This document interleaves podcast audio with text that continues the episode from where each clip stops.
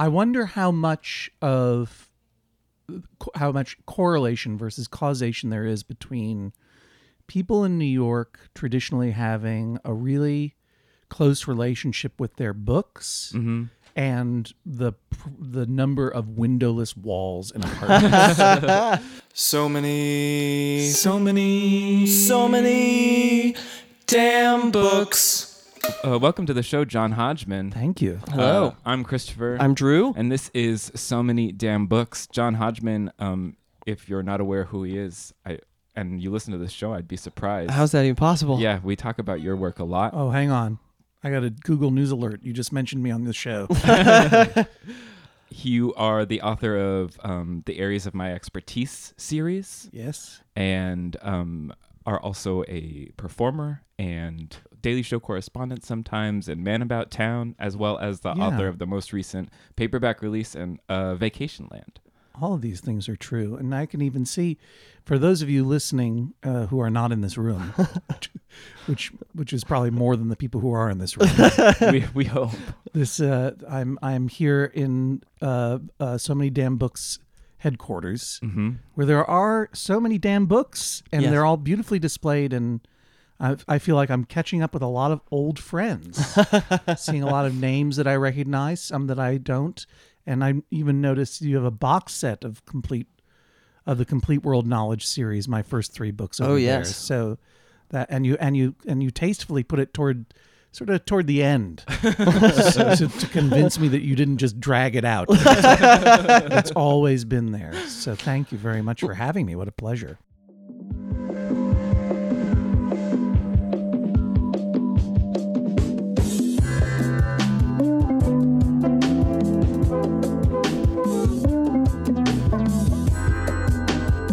Well, I want to tell you about tell them all about the drink that I made for you. Oh yes. Yeah, which I'm calling uh, the Hodgmaine. H O D G M A I N E. Yes. All right. I think I might put a dash. Sure, you can do it. You invented it. um, and, and I'm drinking it on an empty stomach, so I'm uh, forgive me for intruding. Go on. uh, and it's uh it's. Well, blueberry uh, syrup is where I started because um, it is the state fruit of Maine. Um, there's a yeah. lot of blueberries up there. Yes, that's true. And Vacation Land is uh, the name of is a it's a nickname, nickname for the state of Maine. Maine, an ironic one, but yeah, one, a true one all the same. And uh, so I started with blueberry syrup, and then I have gin and vermouth, um, lemon, and some lavender bitters on top. And it's made a very fuchsia, I would say, colored yeah. drink. When you first described it to me, I, I in my brain, you're like, it's it's gin, vermouth, blueberry syrup, and at that point I was like, uh, to quote, to paraphrase uh, Samuel Clemens, a good martini spoiled. And then I was like, don't say that because it's a terrible dad joke. It's rude. And then I tasted it. It's actually quite good. Oh, I'm I've glad. not had. A, I mean. As a sometime resident of the state of Maine, more recently, which is what the book is about to some degree, I've been I've had a lot of blueberry flavored garbage foisted, yeah, foisted on me, and this was this is good though. I like it. Well, I think yeah. a key here is that it's real blueberry syrup. Like I made the, I think that, that uh, it's not like fake in any way. You made it? Yeah. You made the blueberry syrup? Yeah. What's going on in this? That's an excellent question.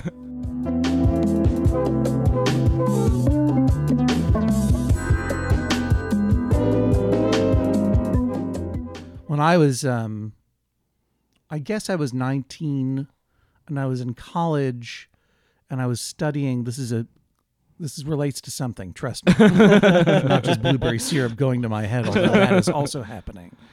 But I was studying uh, uh, the uh, Jorge Luis Borges, who was my favorite writer at, at the time and still one of my favorites. Mm-hmm. And I had convinced the Spanish department, uh, I had applied for a grant to go to travel. And mm-hmm. I wanted, and I got the money, one thousand dollars, to mm-hmm. go to Buenos Aires. And really, I just wanted to go to Buenos Aires and hang around. What I did. Yeah.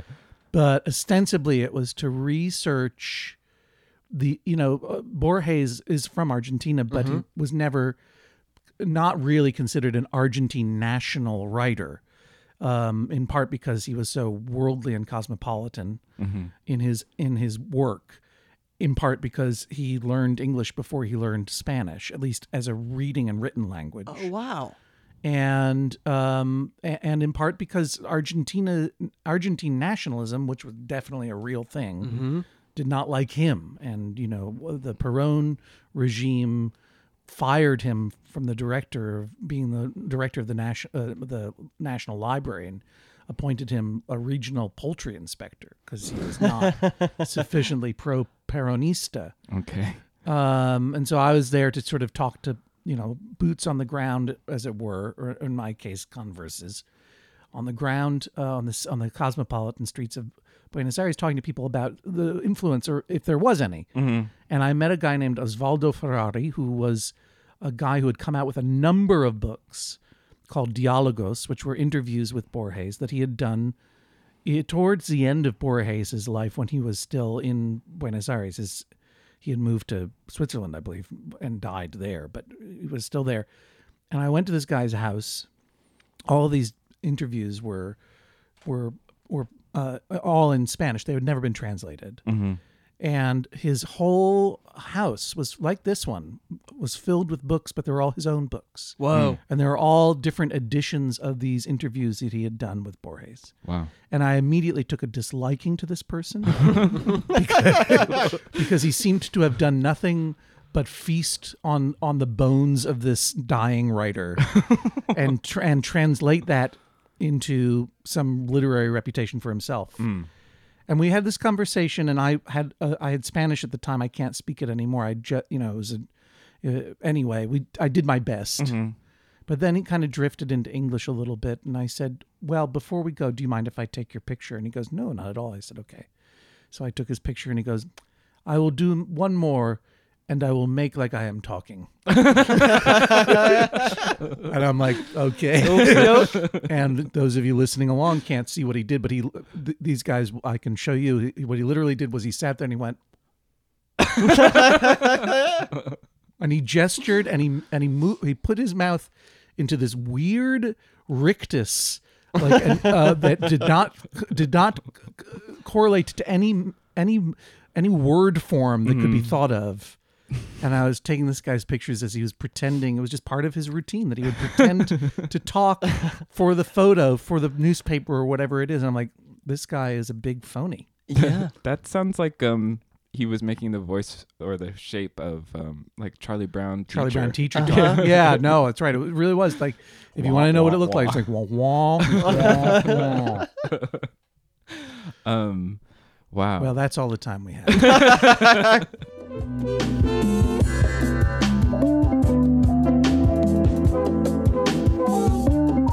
I'd, I'd like to talk about, um, it seems like w- you started with your three books of your fake facts, and yes. then and then this memoir and essays, and there was, and it seems like th- that's two, those are two very different modes that you were in, but that's only if you were following you through your books. You know, you had this in-between time where you were performing these things. Yeah. And I'm just curious, like, what it was like to, you had this other life of performance in between, and I wondered if you missed writing or if you were always like doing this because you thought you'd write a book about it or... No, I mean, I didn't think that I would. I, um, so yeah, I wrote, I mean, the, the thumbnail for those of you who don't know me personally, and probably if you're listening to this, we've met three times, I bet, probably. But, you know, I wrote... Th- I wrote a book called The Areas of My Expertise, which was a very arch and sort of absurdist humor book of fake facts before fake news was what it is today. Mm-hmm. Uh, it, you know, but it was very, very light, silly humor. As I say, absurdist, sort of Monty Python-esque humor, uh, imitating a book of trivia. Um, but instead of a list of the nine U S presidents who, you know, or like the nine leaders who died while having sex. Mm-hmm. It was the nine U S presidents who had hooks for hands. Right. And I would make up all these fake stories and fake history. And that put me on to the Daily Show and started a very implausible career on camera. And I was able to follow up bec- with two further books of that to create this one giant total book of complete world knowledge that was totally made up and fake and very arch. And that was my, such as it was, that was my brand. Mm-hmm. And then that that the the la- that last book That Is All, the third in that series, came out um, in paperback in twenty twelve, and I did a, I did, I, I had begun essentially doing my imitation of stand-up comedy by then, doing book tours, and I right. was, you know, performing material from the books without reading them. So I did it as a, as a Netflix special, mm-hmm. um, and I, as twenty thirteen dawned, I was like, I really enjoy the performing, but I'm really out of material at this point because the books are done, and a lot of the a lot of the arguable comedy and That Is All, and in the special that grew out of it, which was called Ragnarok, just left Netflix, everybody. Can't oh. ever check it out again. A lot of those stories were based, were, were timely in the sense that they were based around the twenty twelve apocalypse hysteria that was mm-hmm. going around at that time. Famously we, happened, as we all know. Yeah, yeah. Well, right. It just four years later. So in twenty thirteen, I'm like, I can't tell my my ancient Mayan apocalypse jokes anymore. I have to come up with new new things to say and do. And I really, you know, the style of those books and my humor up to that point had been truly like, how can I work a Zeppelin into it? So what's the most obscure, weird, nerdy reference I can make and build out of that? And I was having a hard time making those jokes anymore. And so here in Brooklyn, I, I took the advice of Mike Birbiglia, a comedian and storyteller who had suggested sometime before that I do a residency at Union Hall where he works out his new material. And mm-hmm. so I did. And, and so starting in January of twenty thirteen and and, and going until really until um, uh, middle of twenty sixteen, I did a first weekly and then monthly secret show called Secret Society mm-hmm. and just gave myself a deadline to say what was on my mind, because mm. knowing what's on your mind is not as easy as you think. Right. And sometimes you need a deadline to break it out of you. And so a lot of the stories that ended up being in Vacation Land came from that period of time, because what I realized as I was doing my my comedy and was that I wasn't making the, the, all the phony John Hodgman and, and the, the, the resident expert John Hodgman, who was on The Daily Show, later the deranged millionaire who was on The Daily Show, and the crazy John Hodgman who was in these books. Mm-hmm. Has kind of, had kind of gone away, and now it was just r- true stories from my my life as I was ex- sort of experiencing, uh, you know, the the beginnings and now the full flower of middle age, and um, that ended up being sort of the the shows that I would take out on the road, mm-hmm. and then eventually became this book, Vacation Land. Do you feel like that char- that I mean, like, there was the John Hodgman character that you were yeah. referring to, but do you still feel like now that you now you have a different sort of character now that you've put this down in, like, the Vacation Land John Hodgman? Like, are you are you realizing that you're making personas with every book? Um, um, sh- sh- no. I mean, it's very possible that that's true, mm-hmm. but I don't realize it. You know? uh, I think that you know I, the the Orwell quote, which is m- mostly about, um, you know, social activism and, and social critique. Mm-hmm. And I'm paraphrasing, but, you know, to, to, it, it it takes work to see what's right in front of your nose mm-hmm. is also true about the creative world. Mm-hmm. And I think that there are times, you know, for me, when I hit upon, it took me some time to hit upon this idea of doing this sort of wacky, Um, funhouse mirror version of both history and contemporary life by mm-hmm. telling fake facts mm-hmm. and being and telling them very straightforwardly mm-hmm. um, and and as deadpan as possible, and and in in a way playing on the authority of the straight white man to say whatever he wants to and and get a pass mm-hmm. in order to pass pass across in the books and in the in the Daily Show, sort of. Really, I, I hoped to be transgressive and scary ideas, you know, and funny ideas. In that sense, I knew that I was building a character, and that right. was a fun character to play with and hide behind, because that character could be a monster. Right, sort of like a, it's like a Colbert sort of, when he was doing the rapport. Abs- yeah. Absolutely, yeah. And if you're suggesting that uh, Stephen Colbert stole that idea from, no, it's not. I was always, if ever, a fifth-rate Stephen Colbert, but... You know, it, it was very much, he was, you know, he, he described it as a high status idiot. Mm-hmm. And that's what he was doing I mean, there's no question that he was influential upon me because I was watching The Daily Show when he was a correspondent. Mm-hmm. When I joined The Daily Show in two thousand six, he had not started The Rapport, but he was doing that mm-hmm. to some mm-hmm. degree. And also another huge influence upon me was Christopher Morris, a, a British comedian who created something called Brass Eye. I'm not sure if you ever saw it. No. Mm-hmm. But it was an imitation news magazine show in England that was... Um, I mean, it really was the areas of my expertise mm-hmm. um, in, in that he was saying the most, re- he was reporting the quote unquote news. One of the shows, each show had a theme, and one of the themes was drugs. And he was reporting on a fictitious drug that he claimed was sweeping England called cake. And it was, it was, a pill about the size of a throw pillow, or a small throw, like a yellow pill about about the so size of holding it. Yeah, and one of the hallmarks of Brass Eye, and and you know this would have been in the late nineties, I would guess, mm-hmm. and so very contemporaneous with what the Daily Show was doing with its interviews of people. Mm-hmm. But he would go to public figures in England and and interview oh. them and say, we're doing this show about this drug called cake. Here is a tablet. What what do you want to say about it? Yeah. And the and the you know, the celebrities would be like, they would look at the camera very sincerely and hold this thing and go, this has to stop. You know? And That's it was amazing. just it was this incredible, you know, send up of news hysteria and celebrity sense of obligation mm-hmm. to comment on things they know nothing about. It was very much predictive of Twitter in that regard. But yeah. So, I mean, the, the idea had been out there before, but the idea of being a character felt very natural to me.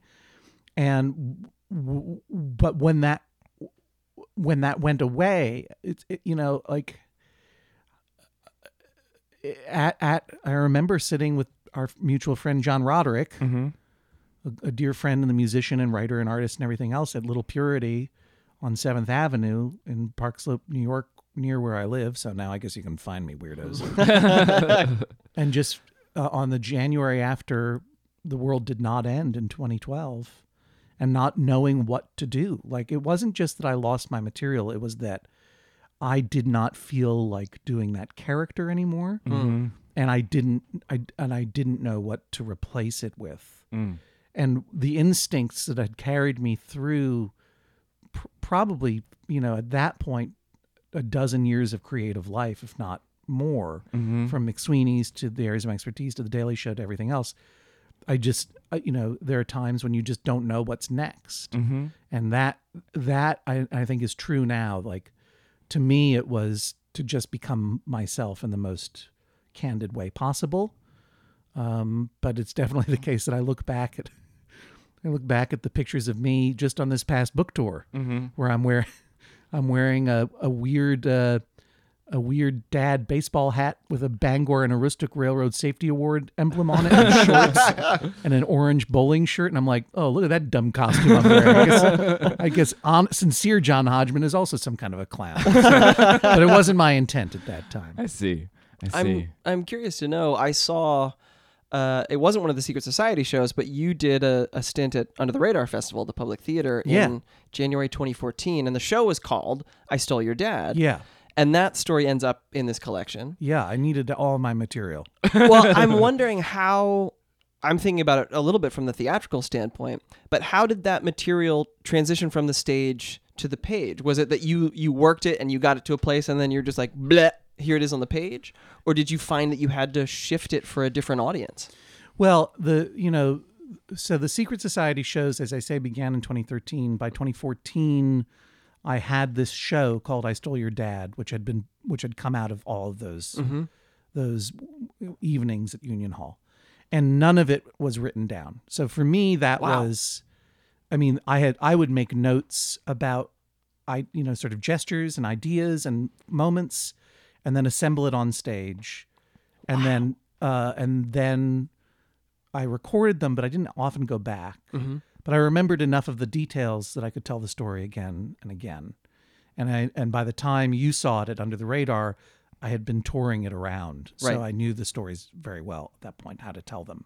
but they had never really thoroughly been written down. So that was an exciting new, that was an exciting change, because what I had done before was I wrote, wrote, wrote, wrote, wrote, and then I adapted that stuff to perform on book tour. Mm. Now I was just t- talking, talking, talking, talking, talking.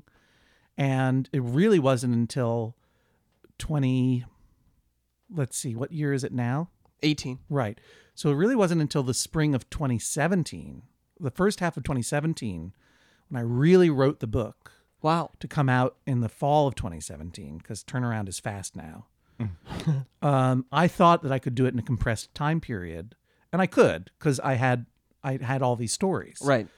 I didn't necessarily imagine that I would include that particular story, I Stole Your Dad, in this book, until I realized, oh, I I have I need everything. Like if I just did the Vacation Land was the show that I developed after the I Stole Your Dad show, mm-hmm. and that was the one that felt really had a beginning, middle, and end that I think could I could adapt to a book. But when I started writing that one out, I'm like, oh, I need a lot more material. I have to go back and grab all that other stuff from I Stole Your Dad, which I had never written down. Right. Mm-hmm. So for the stories like the I Stole Your Dad story, th- th- that is, I'm not going to say it's verbatim what I performed. Obviously, being able to sit down and write, your, the requirements are different. You can take more time. You can spend more time in description. Mm-hmm. You don't have to hit laugh points at a certain cadence in order to keep a live audience's attention in the same way. You can right. develop things more slowly and fill in more blanks. But mostly that story is as I told it on stage. Mm. What the experience of writing the book, I mean, the experience of writing the book was also totally new, because I had never, I was never, I never developed the stories that far before I even sat down to write. Right. So the ones that appeared in the shows, I kind of, I knew all of the beats and I knew where they ended for the most part. They didn't change that much. But then they would suggest and remind me of other stories that had happened in my life that I could then write out. Mm. And then other topics related to either Western Massachusetts, which is where I spent a good portion of sort of my, my young I'm going to say my young adulthood, but in book terms, that means thirteen, fourteen years old, some of that. But, you know, like when I was in my twenties, Maine, where I'm, I'm, you know, going into my forties and, and soon fifties and then death, and the, you know, and the metaphoric wilderness of middle age that connects to those two, you know, I could pull other stories out and sort of explore them even, and also had the freedom to do so without worrying that they necessarily be funny. Right. Mm-hmm. Because it wasn't a comedy show. This was some, something else, whatever it is.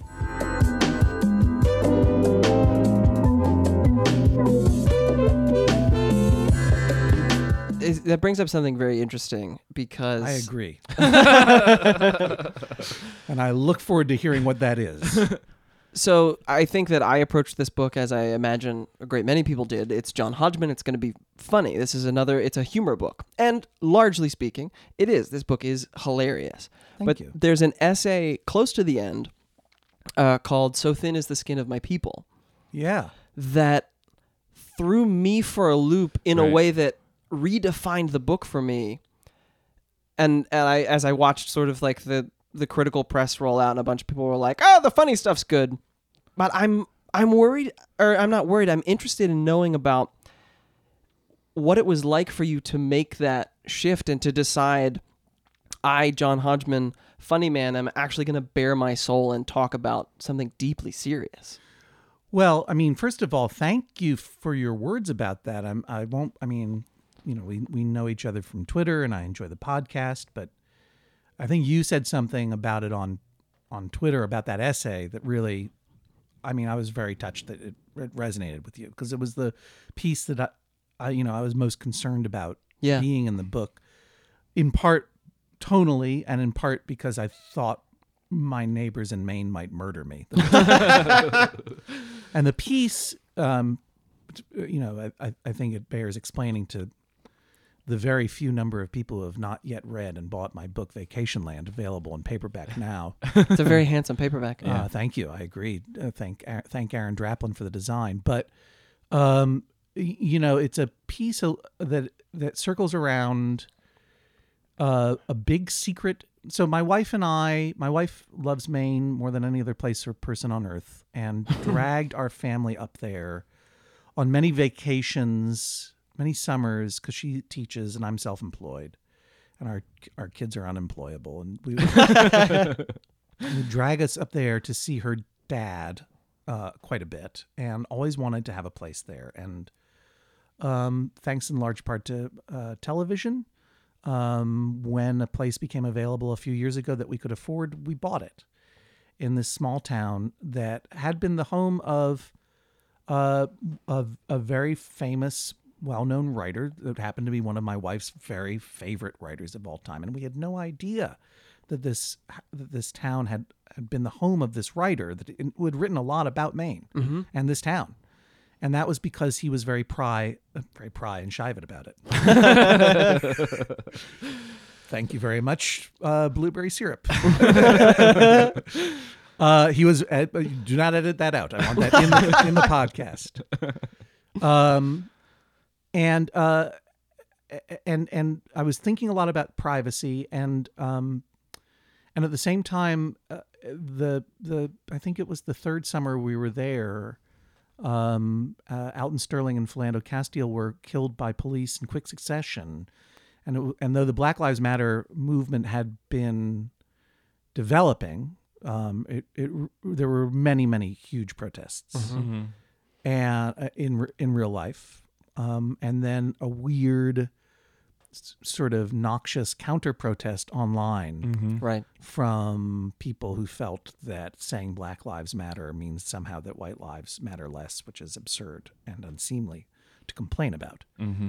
And I I was in Maine at this time, um, which is, I think, still true, the you know statistically the whitest state in the United States.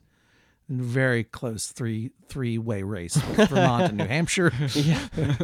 and to not and to not you know, to, n- Portland, Maine, and Lewiston, Maine. There's a bit there's a big West African refugee community mm-hmm. uh, that is now a, a multi-generational community of West African uh, people of people of West African descent in Maine. There are parts of Maine that are quite diverse, but where we are not particularly at right. all, even in, among summer visitors, you know. And it, and living in New York, um, you can you kind of forget, you know, the, the, the benefit of living in a big city is you see other people. Mm-hmm.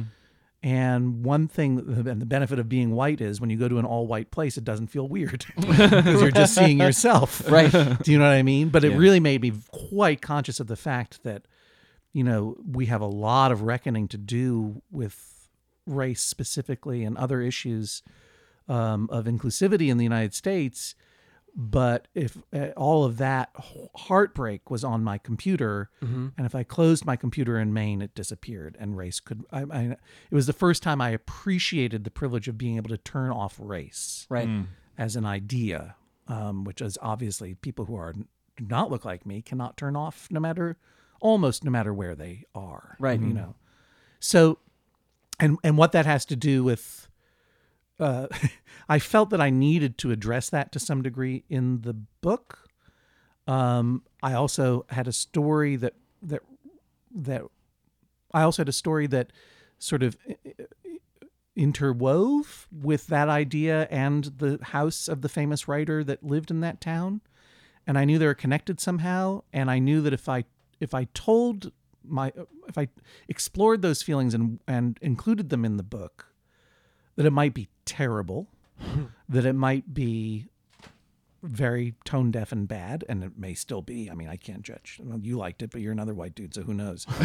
um, in terms of talking about, specifically talking about this writer and this writer's house, it would be revealing a town secret right. mm-hmm. in a public way that an outsider, a recent transplant into a place that is very attuned to who is from here and who is from away mm-hmm. might... might f- feel a little bit grody. And mm-hmm. then also talking about some people I saw on Instagram in a creepy, lurky way might be rude. Mm. But even when I was writing the the phony facts and the absurdist stuff, you know, you just know sometimes that you have, like, it has to be true on some level. Mm-hmm. Even the fakest joke has to resonate with some inner truth or some uh, some truthful reflection of your obsession. And mm-hmm. I couldn't stop thinking about it. And it just seemed unfaithful to my experience to not talk about it, even within the context of a book that was otherwise ostensibly for ha-has. And, right. And the truth is that, you know,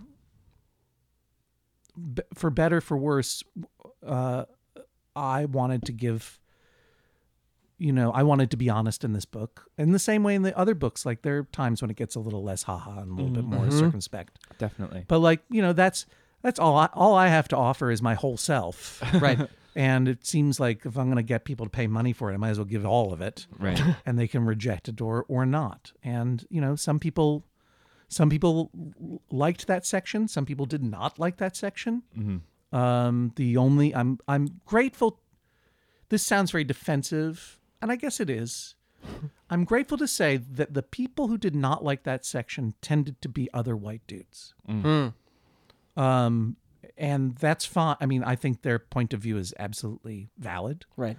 But I think that there were a lot of, you know, the talking about privilege in this book was not where, not where anybody, including me, expected it to go. Right. Mm-hmm. But once you realize that it's essentially a story about a, you know, a a, a, a guy who has two summer homes. How can you not talk about it?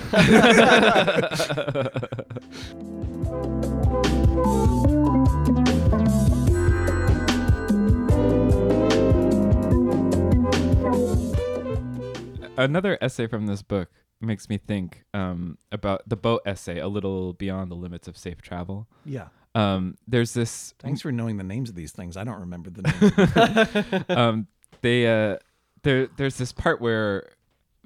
your family wins or like wins a boat. We win a, we, we accidentally buy a boat. Yeah. A, not a yacht. No. It's a rowboat. It's a rowboat. Yeah. Um, it's a lovely rowboat. And, and like, so we, it's in an auction situation and we, we bid on it and, um, and won. Somehow win. Yeah. And people seem, it was not a very competitive auction, but people still are a little put out by the fact that you guys, uh, Or you're, but you cast yourself in this story. Basically, there's this moment where you're like, "What if this is something that happens in this town all the time?" And they like do right. this every summer. Yeah, uh, it's and... it's interesting. Like so, so there, so the boat had been built. I mean, you know, the. Pardon me. You, you know, just to go back for a second, you know, it was it was our friend John Roderick who.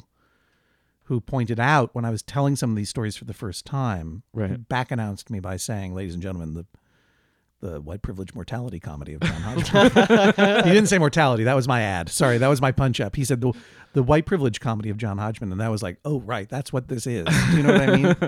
And I think that, and, and I think that that is sort of the, the, the, the message of the book that m- might be accessible to people who do not have a summer home in Maine, which is, you know, and pri- privilege is something you have without realizing it. And it's hard to figure, it's hard to know who you are a lot mm-hmm. of the time. And sometimes you keep these myths of who you are, um, and who, who, you know, who you, who you wanted to be in your twenties or whatever. And you keep them going through your thirties and forties. And then you realize, oh, I said, no, no, I'm a, I'm an adult or I'm a dad or I'm a, I'm a failure or I'm a success or whatever it is. And like those moments of clarity where, The, uh, the stories you tell about yourself fall away and you realize this is what it is. Mm-hmm. And it was sort of in one of those moments of clarity where m- my wife and I were so shook up about the fact like, oh, we're not young anymore. Mm-hmm. And we live on this road with a bunch of retirees in Maine. This is us. This mm-hmm. is who we are. And our kids sensing this just stopped talking to us for the rest of the summer. Like they smelled death on us. and and my son wouldn't really play with me anymore. And our daughter would just bike down to the graveyard in town and she would go and visit the grave of that famous author who's there. And hell yeah. I suppose dance on it, I guess. Because it's her turn now or whatever. And, and, and left to our own devices, we fulfilled our most loathsome Caucasian class destiny, which was we bought this boat. so we bought we bought it by accident. It was this boat, this this pe- it's a Peapod, which is a very traditional Maine rowboat that's pointed on both ends, so it looks like a Peapod. It was built in the town by a famous local resident who is now dead. Mm-hmm. And it was for auction to raise money for a church. And everyone in town thought it was going to go for a lot of money. And because of that, we thought we would bid on it. And I forced my wife to make the opening bid on it just for fun. And then one and one person bid against her, and then she was really excited. She bid, uh, bid uh, that person, and then no one else bid. And all of a sudden, we own this boat that we have no business owning. Mm-hmm. And it's not just a boat that we, I mean, it's on a trailer. We don't have a hitch. We can't get it back. Like we don't. And we've never launched a boat before. We've never owned a boat before. We don't know what's involved in it, even a rowboat. Mm-hmm. And it's a piece of local history. Right. right. And here we are, these goofballs from away who just sort of like, it's the worst, the thing that you don't want to be mm-hmm. is the, the New Yorker who swans in and goes, well, I'll have it. And outbids everyone. But everyone was really nice about it. And they were like, you bought a Jim Steele Peapod, you know, for X amount of money. Read the book if you want to find out. Uh, you know, good for you. What a bargain. And it went on for weeks. Everyone would point out, you're the people who bought that Peapod. Good for you. What a bargain. We'd be rowing it through this, the harbor, and they'd be like, Peapod. Like, and it really began to feel like they were gaslighting us. some, some, like the, the, the town was playing some trick on us, and that maybe they had tricked us into buying the boat. And then they were going to fatten us up with compliments until until the end of the summer when they would ritually murder us and take the boat back. And and then in a sort of Shirley Jackson's The Lottery style, or, this would or like, uh, somehow make the corn or, you know, the lobster, the, the lobster harvest would be good that year. I was thinking more like Hot Fuzz. It's for the good of the... For the good of the... Oh, right. Yeah, yeah, yeah. yeah of course. Yeah, yeah right. Hot Fuzz. The greater good. Yeah, for the greater good. For the greater good. Um, but I I was curious if that if you feel like you have a tendency to cast yourself in stories because of being a bookish person or, or someone who can't... Because I know you're you joke about it and you also talk about it very seriously in Vacation Land that you were a former literary agent. And that is... Pre- I was a former professional literary agent. Right. Yeah. Uh, we all... Uh, cast ourselves in stories. I mean, I think that it's just a question of how conscious you are of the stories that you're casting yourself in, right? I mean, w- none none of us goes through life without imagining that it's some narrative. Mm-hmm. For me, it comes naturally because I'm a narcissist. And I've always, always imagined that the story of John Hodgman is the most interesting story of all time, but mm-hmm.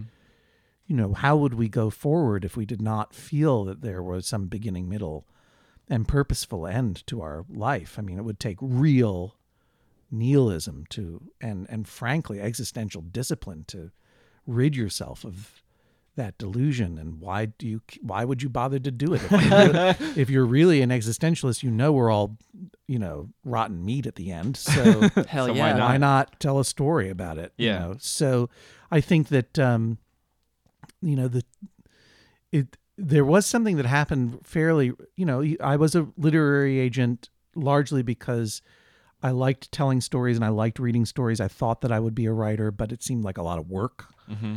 And I enjoyed reading other people's stories. And I thought maybe I can just make some money off of people who are willing to do the work. I mean, that's literally why I was going to do it. And, you know, because I, I like other writers and I like helping them. And it's, it's and and if I can get paid doing that, then I don't have to do it, right? Um, because it's hard. I mean, I think being a writer is a hard way to live, and l- most people who are not consciously writers or creative people of any kind are still telling stories about themselves. But mm-hmm. it's deep background stuff mm-hmm. for them, do you know? And that might be where they where they exist in their community, where they exist in their religion, where they exist in their families. You know, like those are the kind of stories. It only was recently that a lot of people, like it, it came to me that a lot of people go through life without stopping to think about like what's happening here. You know, right. What's, you know, who's this person? What role are they playing? Like what's the story in this situation? I mean, a lot of people live very happy and fulfilling lives that are unmediated by that kind of constant self-narration all the time. I think it, it's, It never occurred to me. It would be so nice. Yeah. Do you know what I mean? Like, yeah. And I've had the opportunity, uh, you know, to do some acting because of the T V stuff. And man, you guys, if if I were better at that and could just do that all the time, I would just that would be the greatest. Like to have someone else write a thing and then you just and then you just step in and yeah. you know, rather than make the connections and find the echoes and, and interrogate what you're doing in this situation and what what other people are doing in this situation. Mm-hmm.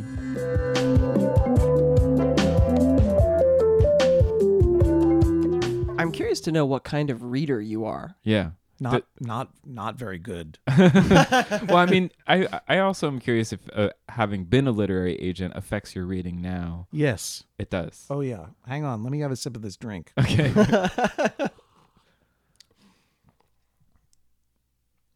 So I uh, I love I love books.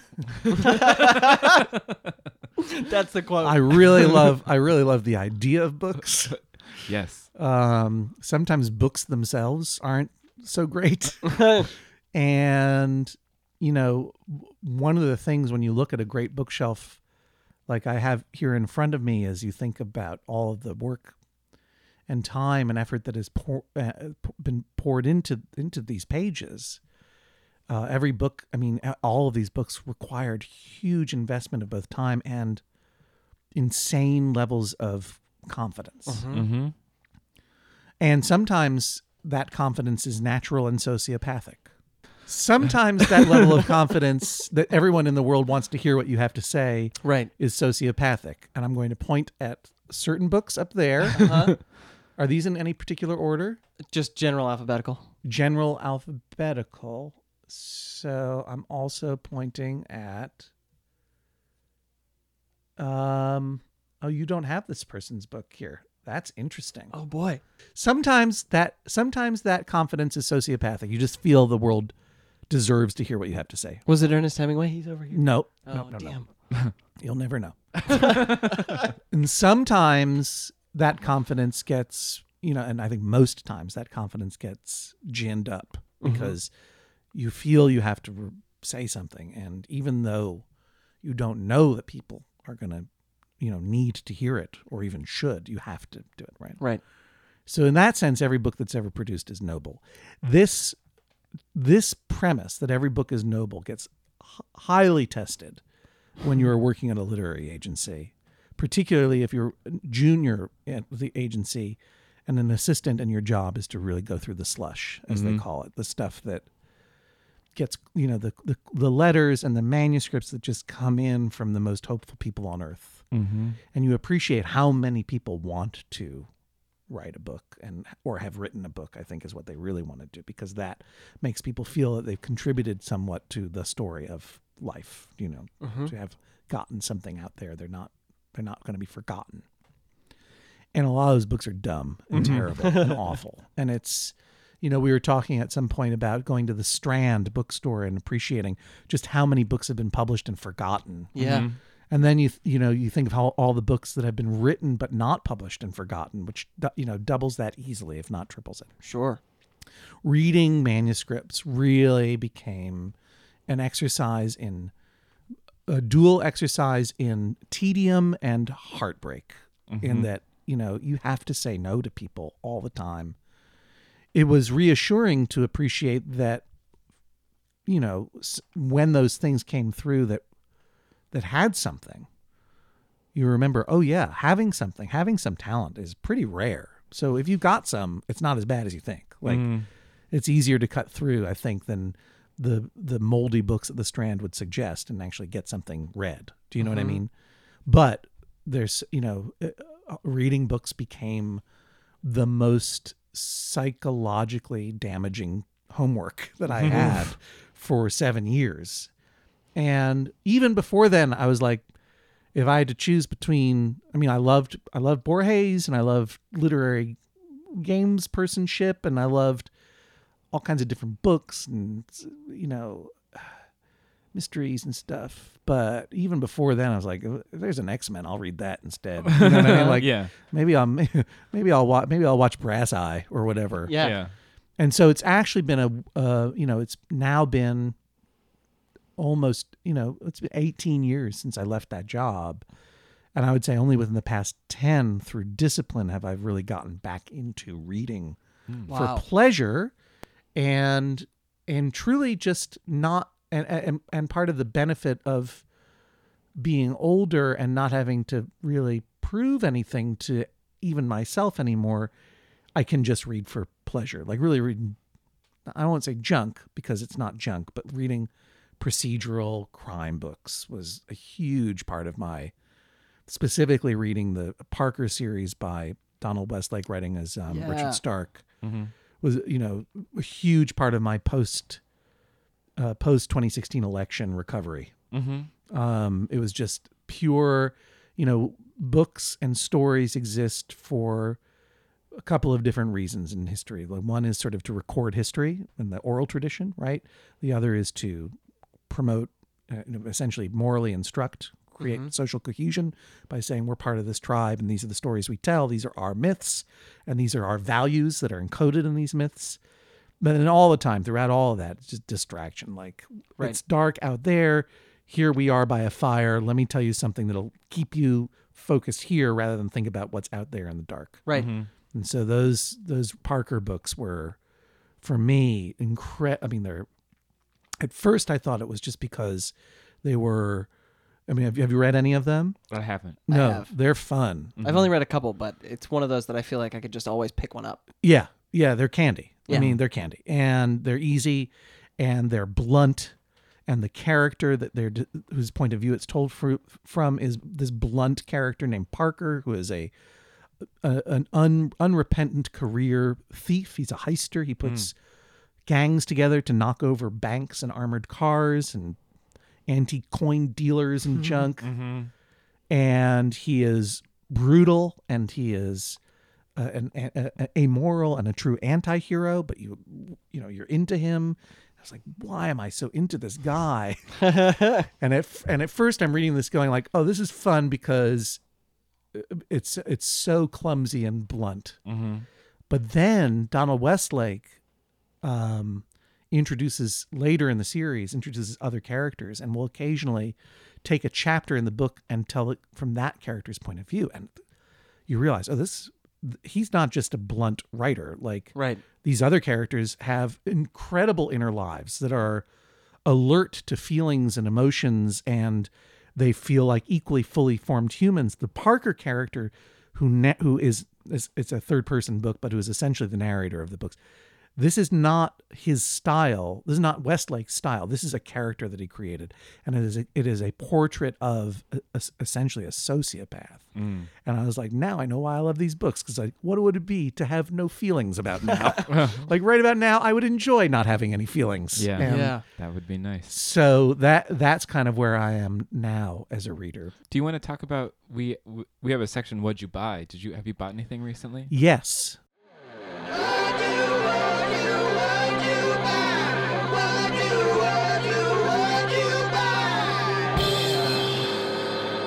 So I just bought, I was at Greenlight Books uh, in on Fulton Street mm. here in Brooklyn. Yeah, because now you have to think. You have you to actually, differentiate, yeah. Because there's another one. Yeah, exactly. yeah. Uh, and I bought the the book of short stories, What It Means When a Man Falls from the Sky, by, by an author whose name I know, by Leslie Neka-Arima. I'm, I'm not sure that I'm pronouncing that correctly. Um, she is of Nigerian descent, mm-hmm. uh, Nigerian American, living in Minnesota, I believe. Wow. And it's a book of amazing short stories, uh, uh, largely about um, uh, young women of Nigerian descent or in Nigeria. Uh, and I am learning a lot about the Nigerian Civil War, mm-hmm. but through these intensely personal and ruefully humorous stories, Um, that are just beautifully written. Obviously, this is uh, not about a sociopathic uh, white male uh, bank robber. That is a very nice change of pace. Yeah, yeah, it sounds like it. I'm excited to read. I've had that on my shelf for a while. I'm I'm going to bump super it up readable. Now. Yeah, yeah. I mean, and that's it. Like that is. Yeah. I really put a high credit on readability these days because. Um, You know, my, my wife teaches uh, high school English at Stuyvesant High School, and um, she uh, she teaches a lot of hard books, and then she kind of made it her mission to read some really hard books. Mm-hmm. Middlemarch was yep. her, and yeah. I've Oof. never I've never read it. And she, you know, that is like a marathon. Mm-hmm. You know what I mean? Like there are, you know, periods in that where it's like, I can't go on. Why am I, why am I doing this to myself? Right. Yeah. And I'm like, I don't know why you aren't either. Here's Cujo. It's right here. You could put that down at any time. Yeah. But she did it. So I'm maybe if I, Maybe if I build up my skills enough, I'm sort of back. I'm in rudimentary training. I'm in, I'm in reading rehab still. Oh yeah. Um, yeah, yeah. You're. Uh... It's not that I could. It's not like I didn't read books in the two thousands. It just was. There was just this this this feeling of, uh, yeah, of homework to it that was no fun. Yeah, and I think a lot of people homework homework reading is is always difficult. Yeah. Do you want to talk about something you yeah, bought? What'd you buy? So this is not something that I bought. Sure. Um, at some point, someone in my family did buy it. My there's a little bit of backstory. My uh, uncles on my mom's side grew up in the sixties, and they were huge into the emerging sci-fi community. They knew Robert Silverberg and Isaac Asimov. Oh, and, like personally, they knew them. Yeah, they were hanging out at Asimov's bolo tie parties. Oh yeah, and yeah. I've like I've heard these stories, and they were like teenagers. There's some I don't know. The sixties were a weird time, but uh, all of these books were in my grandmother's house. She passed away maybe fifteen years ago. And I wasn't quite at a point in my life where I was conscious of like, man, I'm going to want all of these books. And I thought most of them were gone. I got a couple cool copies of uh, the Lord of the Rings trilogy. Right. So I'm home uh, over Memorial Day weekend, and my mom is like, I found this box of books that's from your grandmother's house. And most of them were like moth-eaten and mildewy and terrible. But there is a first edition copy of Harlan Ellison's Uh, Alone Against Tomorrow. Oh, okay. Which has Repent Harlequin in it. It has I Have No Mouth and I Must Scream. And it is like, it is a beautiful first edition copy of this wow. book. That's awesome. And I was like, holy shit, I can't. So you sold it. Yeah, I sold it. And uh, I'm I'm moving to Maine. I'm buying a summer house in Maine. Oh, fantastic. Uh, That's a beautiful story. I'm really excited to read it though. Yeah. And especially to like, I know it was my uncle's at some point, and I know that they probably were like, hey, Harlan, what's your new book? So that's cool. Yeah, that's amazing. Yeah, Christopher. Uh, yeah, I I bought this book. Um, well, it was sent to us, so I didn't buy it either. But uh, uh, uh, Tessa Moshfegh's "My Year of Rest," "My Year of Rest and Relaxation." Oh yes, which is about a oh. a woman who decides to medically induce herself into a coma so that she can have a year off. I guess is, is the plot fiction? Yes. Oh wow! I thought it was a memoir too, and then I started reading it, and I was like, "Wait a minute, is this, is this fiction?" Yeah. Oh, I feel way better about her mental state. Yeah. Uh, yeah, that sounds cool. It's, it's it sounds like something that. Speaking of, like, I'll tell you what, take a year off. Have, you can have the exact same experience. Just read the Parker novels.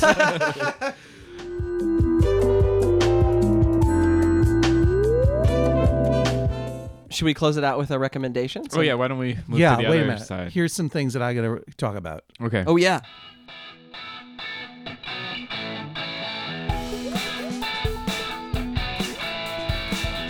We read some pretty cool books. We recommend you take a look. Yeah. First of all, I, I'm looking for a recommendation. I presume you... I, have you read... Sick by Poetry Stokakbor yet? Ooh, I haven't yet. I really like her writing, and I really want to read that, so I'm recommending that to myself. Okay, nice. Else. That's on my list. Okay. Now I'm looking around at this wonderful book, uh, uh, uh, bookcase, and I'm going to recommend a book that I got in Belfast, Maine, by Samantha Hunt, which is I can't I can't remember the title. It's Mister Mister Splitfoot. Splitfoot. Mister Splitfoot. Mister Splitfoot is a great book. Mm-hmm. Everyone should read that one. I got some uh, with some books up here by my by my uh, friend and uh, inspiration Heidi Julevitz. Mm-hmm. She's great. Uh, she's amazing. And if you want to read a little bit about the same town in Maine, check out The Folded Clock, uh, which was a great a great book of memoiristic essays that I love. It's got some Neil Gaiman up there, of course. Love Neil Gaiman. Uh, Cujo by Stephen King. I see you got the, you got Mister Mercedes there. Mister Mercedes is is. unbelievably good. Okay. Like it, you know, whatever, sixty books in, I was like, holy shit, you can do something new. Yeah. Mm. Oh no, he's he's he, he's incredible. Keeps doing it. Yeah. Uh, well, there are other things I saw here. There was, was more. So many. So, oh, you got my friend Liz Gilbert, The Signature of All Things, great book. Oh, and uh, you, have you had her on your show? N K Jemisin, Nora Jemisin? No, but I really want to. Oh, yeah. No. Everybody out there, read the fifth season, the first of the Broken Earth trilogy. Mm-hmm. I mean, one of the one of the things that really rescued reading for me was um, reading her reading her novels. Mm-hmm. And it was that, that year, of a couple of years ago, when um, I got invited to host the Nebula Awards in Chicago, and I decided to read as many of the nom- novel nominees as I could. Yeah, and I I read her her, uh, her uh, Broken Earth trilogy, and Lecky's uh, Ancillary Justice. Mm-hmm. Yeah, is incredible. Um, these are all science fiction, fantasy, but both in different ways redefine both genres and create yeah. new ones. So wow. those are those are my recommendations. Yeah. And that was That's just like list. Those are big long books, and I was like, I get it, novel ideas, homework. And yeah. I'm reading, like, nope, the greatest. Wow. You need to have you need to have Nora on. She's amazing. Yeah. yeah. Uh, do you want to recommend something? Do you want me to? Um, I can. I will recommend, speaking of readable short stories and also of vacationing in states that are not our own. Okay. Lauren Groff's Florida. Oh. She does not exactly make it a place that you want to go. No. Um, I feel like nobody who writes about Florida, Jeff Vandermeer too, it's like, that just seems like a terrifying, spooky place. Yeah. Uh, but it, I loved Fates and Furies a couple of years ago. And I, Florida, I doled out for myself. I would hide the book so that I would get a little bit of space between Novel? stories. Short stories. Short stories. Mm. There are All right. probably six short stories. I think it's five or six that have a character who is probably the same character, this unnamed mother of two boys living in Florida. Oh, yeah. I'll read this. Yeah. yeah. Sounds good. Uh, it's it's just fantastic. Did yeah. you see the movie The Florida Project? Yes, I did. Best movie of the year. I loved mm. that movie. Willem Dafoe should have won an Academy Award. You know what? No. Disagree. He's an amazing actor. He was wonderful in that movie. I don't know who else. I don't remember who won that category. Who did win that?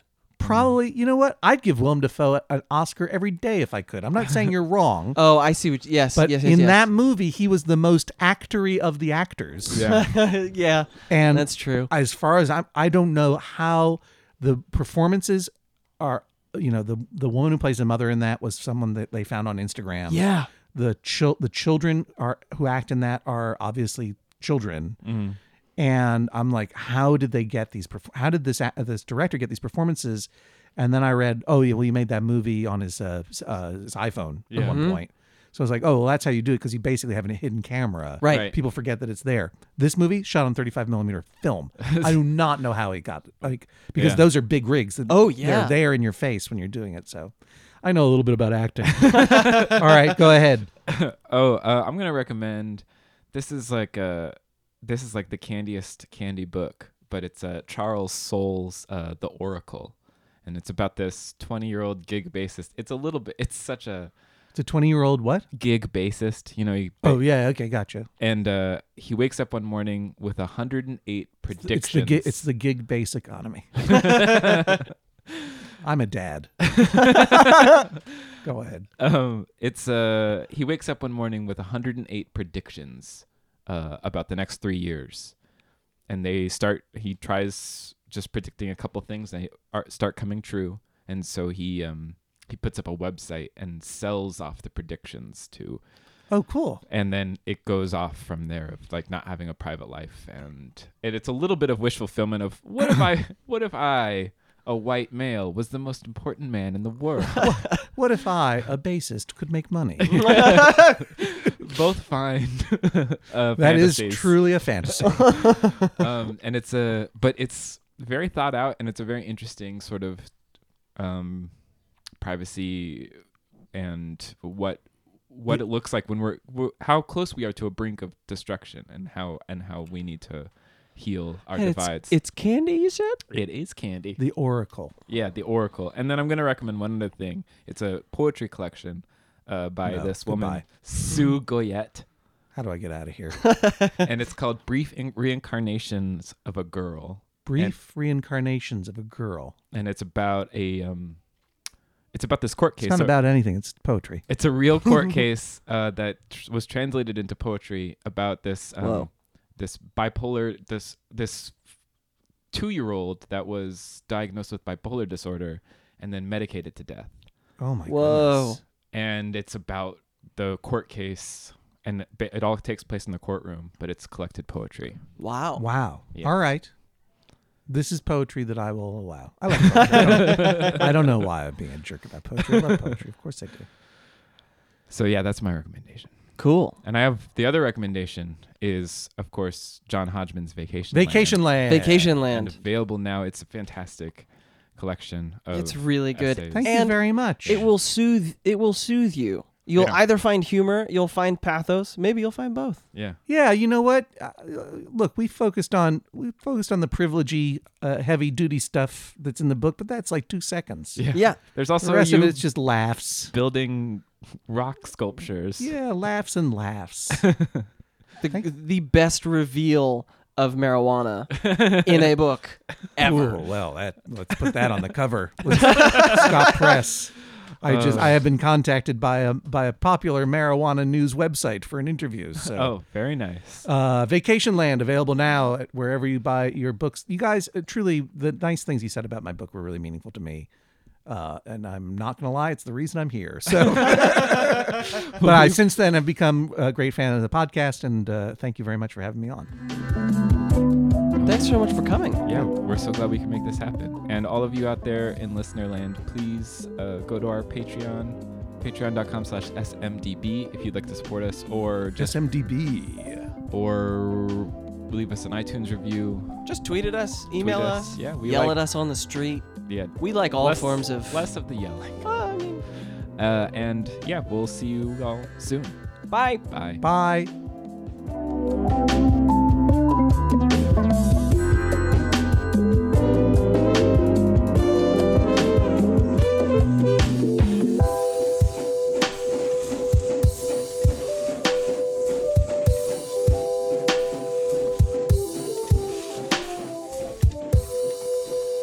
Well, you know, there's you have a a sign there from the Strand, and it reminds me of, you know, when I moved to New York and would go to the Strand, and I would just look around and realize, oh man, there are a lot of books that have been published. Mm-hmm. Every, every one of these books was somebody's dream, and look, they're all being sold off for a nickel. Oh my God. That yeah. is a depressing thought.